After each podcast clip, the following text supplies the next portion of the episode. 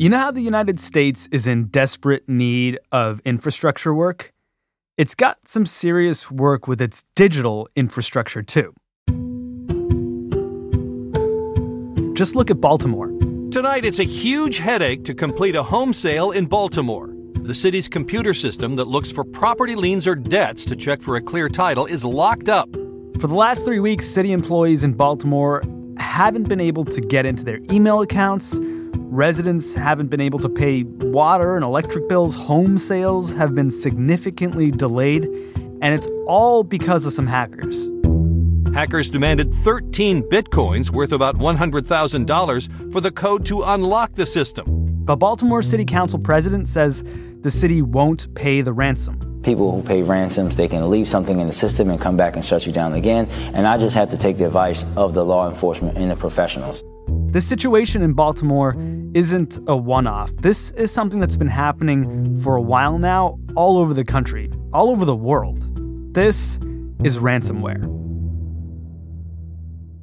Ransomware is a type of malicious software. When it enters your computer, your files are encrypted. Renee Dudley is a senior reporter at ProPublica. A ransom note pops up on your screen, and you need to pay a ransom, generally speaking, to get those files back. How often is stuff like this happening? Actual statistics are hard to come by, but there are estimates posted by the Department of Homeland Security that estimate about 1.5 million attacks occur annually. The FBI does collect statistics on reports of ransomware, but even the FBI itself admits that this is far below what's actually happening. So, for example, in 2018, there were only something like 1,400 victims who reported ransomware incidents to the FBI. That is so far below what's actually happening. I have a Google alert set up for ransomware, and every day you see new attacks but these victims don't necessarily report that to law enforcement. And there are a few reasons for that. One of them is that they may be reluctant to disclose to law enforcement that they've been hit because they don't want people to know about potential vulnerabilities or gaps in their IT security, or they may be embarrassed. And another reason, of course, is they may have the perception that law enforcement may not be able to help them. And there's a few reasons for that. One is that they are mostly overseas and in some cases in countries that are hostile to the US that don't have extradition treaties. So even if federal law enforcement would go after them, they wouldn't necessarily be returned to the US. Another reason, of course, is that the criminals typically request payment in Bitcoin, you know, the digital online uh, currency. And that's notoriously hard to trace. So, if this is so common, I assume it's not just happening to cities like Baltimore. Is this something that's happening to regular people too? Anybody who is connected to the internet is potentially vulnerable to ransomware. Home users, big companies, municipalities, even local law enforcement. Anybody can be a victim of ransomware. But what we're seeing is increasingly businesses and municipalities and law enforcement agencies are being hit more so than your typical home user because those are organizations that would suffer disruption to day to day activities when they're subject to a ransomware incident. And you may be more willing to quickly pay the ransom. And also, you may have deeper pockets. What kind of deep pockets are we talking about? What's the average ransomware request like?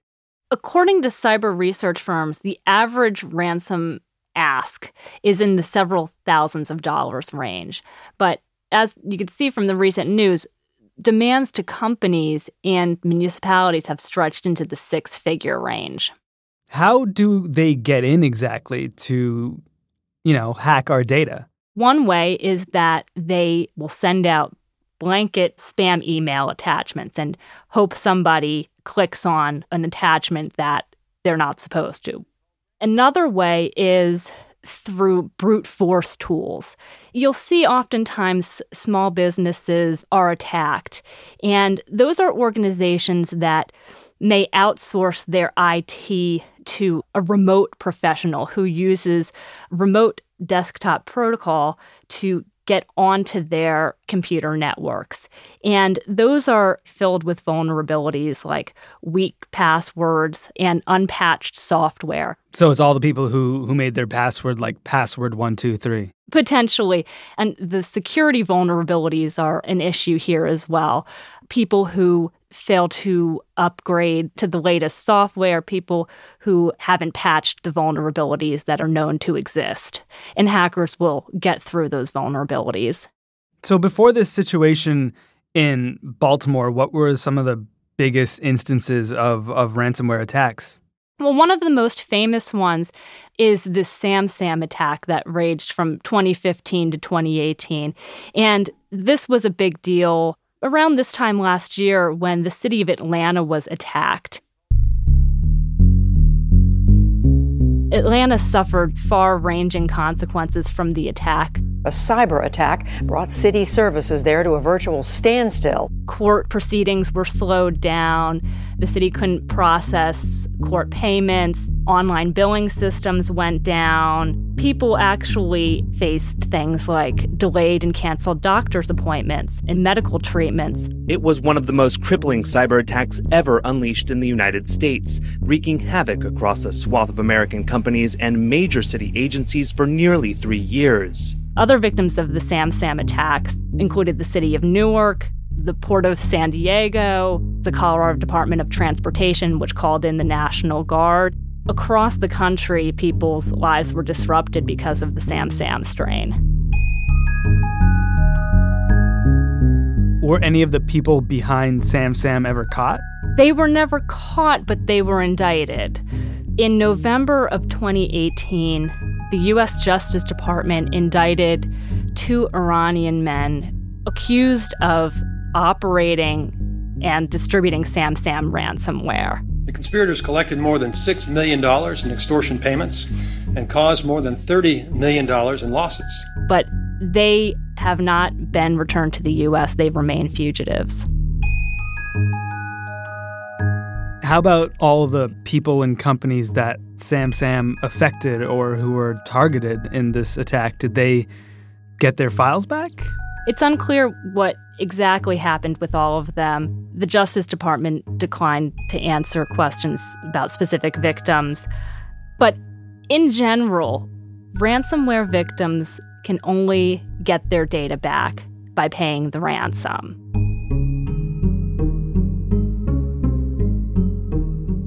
For a city like Baltimore, paying the ransom might be the only option, but it's not as easy as it seems because there's a whole industry of companies trying to take a cut.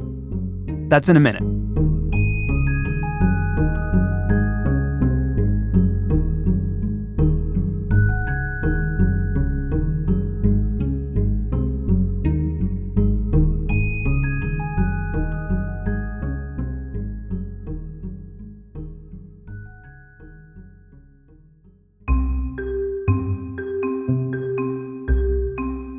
Bill Nye, you know him, you love him, he's on TV, but he's also in the podcast. He's got a new one, it's called Science Rules.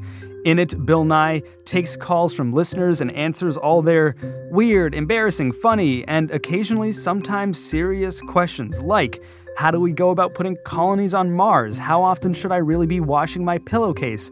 Or how will we prevent another Flint River crisis. On Science Rules, Bill Nye answers such questions with his co host, Corey S. Powell, who's a science writer, editor, and Bill's trusty friend. No word yet on whether Corey is wearing a bow tie the whole time, but you'll have to listen to find out. There's also a bunch of field experts and special celebrity guests.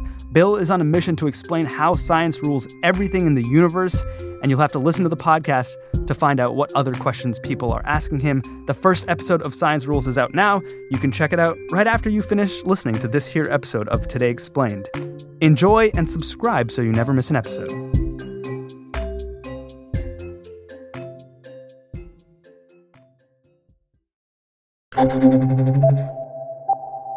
Renee, when people get attacked with ransomware, what is the process of getting their data back? Could you sort of walk us through it? Typically, when you are hit with ransomware, a ransom note will pop up on your computer screen and there will be instructions of how to pay. Like straight up pop up, like interrupt whatever you're doing, something will just pop up? Yep. And the two main ways that I've seen the instructions go down are number one, there will be some email addresses on how to contact the hacker for further instruction, including the amount of Bitcoin they want and how they would like it to be transacted. They'll send you a Bitcoin wallet number to send it to and things like that.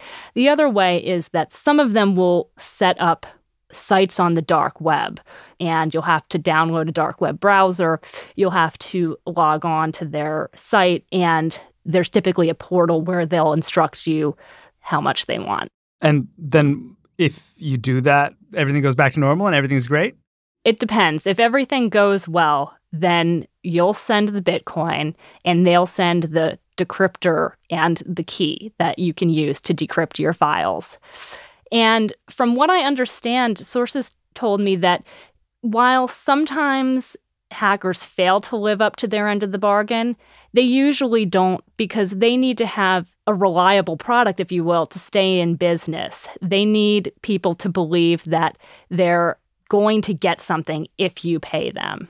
So, does everyone just pay the ransom then? Or is there another way? Law enforcement, good hackers? You know, some organizations find this particularly unpalatable. They don't want to deal with criminals they don't want to use taxpayer money to pay ransom. And in some cases, they've been allured by data recovery firms who've promised to recover their files using their own technology. What kind of firms are those? Is that like a whole business? Yeah, this is the industry that is at the center of our reporting. On one end of the spectrum, there are firms that are completely transparent with their clients. They know that there's usually only one way to decrypt ransomware stricken files, and that's to pay the hacker. Their business model is we can help people who are uncomfortable dealing with hackers directly, people who don't know how to use Bitcoin, and our service is to handle that for them. On the other side of the spectrum, there are firms that claim to use their own quote unquote trade secrets and their own technology to decrypt ransomware. But as we found, they're just paying the ransom. What do you mean? They're lying? The main issue is that clients believe that these firms are using their own technology to decrypt files without having to deal with hackers when in reality, they're dealing with the hackers and adding a fee. So these third party firms are just like charging you an extra fee to pay the hackers their ransom? Correct.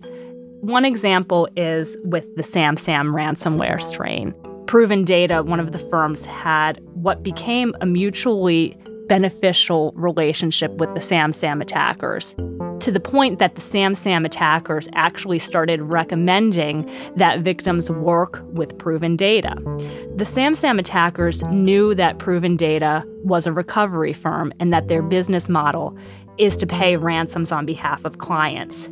And they had a relationship in which once a victim came in with SamSam ransomware, proven data could go to the portal where the SamSam hackers corresponded and say, We've got a client we'd like you to suspend the timer for payment because usually they had a timer of seven days or else your files would be permanently deleted. And the SamSam attackers would suspend the timer and allow the client whatever time they needed to get the payment to them. Now, it raises some interesting legal questions because you know, as one lawyer I talked to put it, the SamSam hackers are recommending that the client work with proven data because they know that proven data will pay the ransom in the manner that they prescribed. It raises the question of whether that relationship between proven data and the SamSam attackers is too close. Because they know proven data is like a surefire way to get their ransom money quickly? Yes, exactly. They know that Proven Data is a data recovery firm and that their business is to pay the ransom.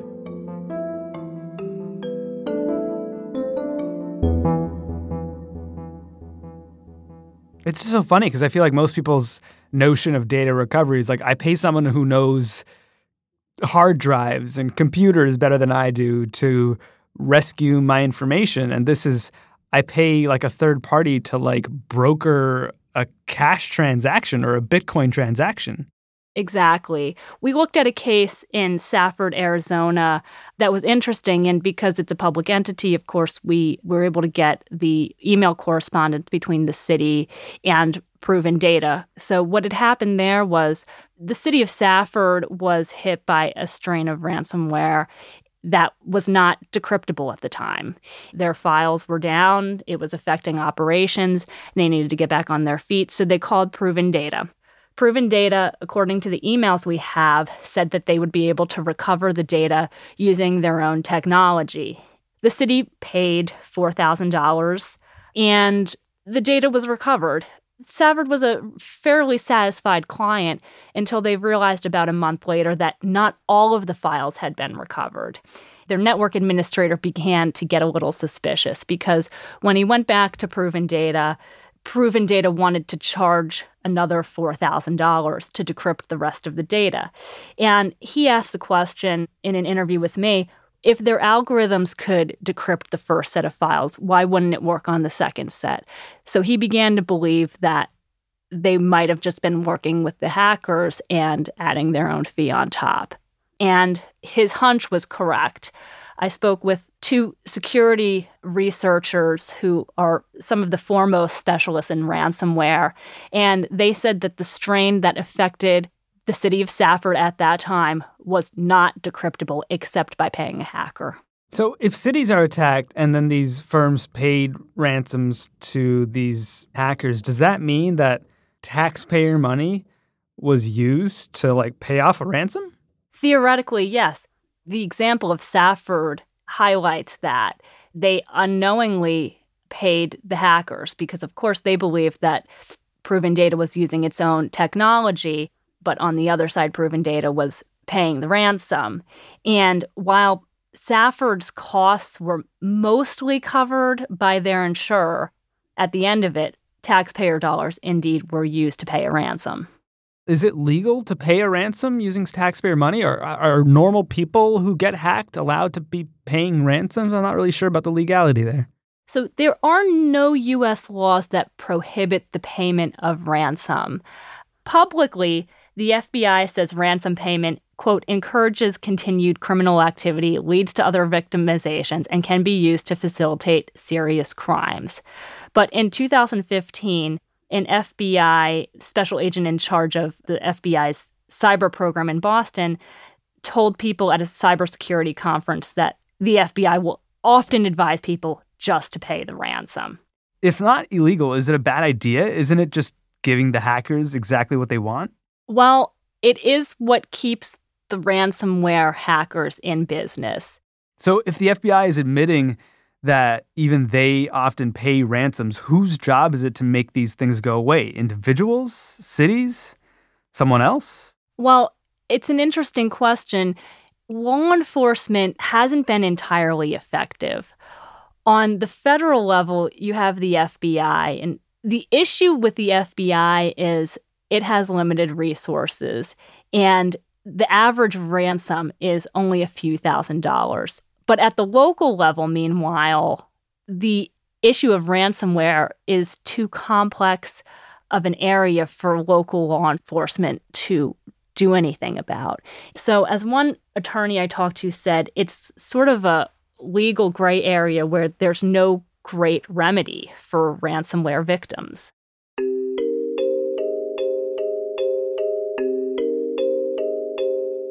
As long as people will pay ransoms, ransomware is profitable for the people who are deploying it.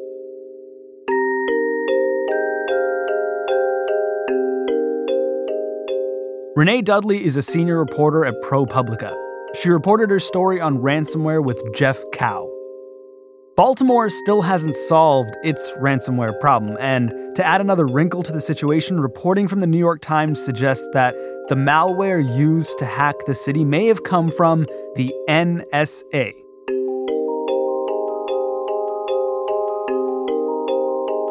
The NSA developed stuff like this as tools for the United States government, and this particular stuff leaked. Which is to say, taxpayer dollars may have funded a government agency to create malware that was then used by some hackers to hijack a US city. And taxpayers may end up being the ones who have to fix it, too. I'm Sean Rameswaram. This is Today Explained.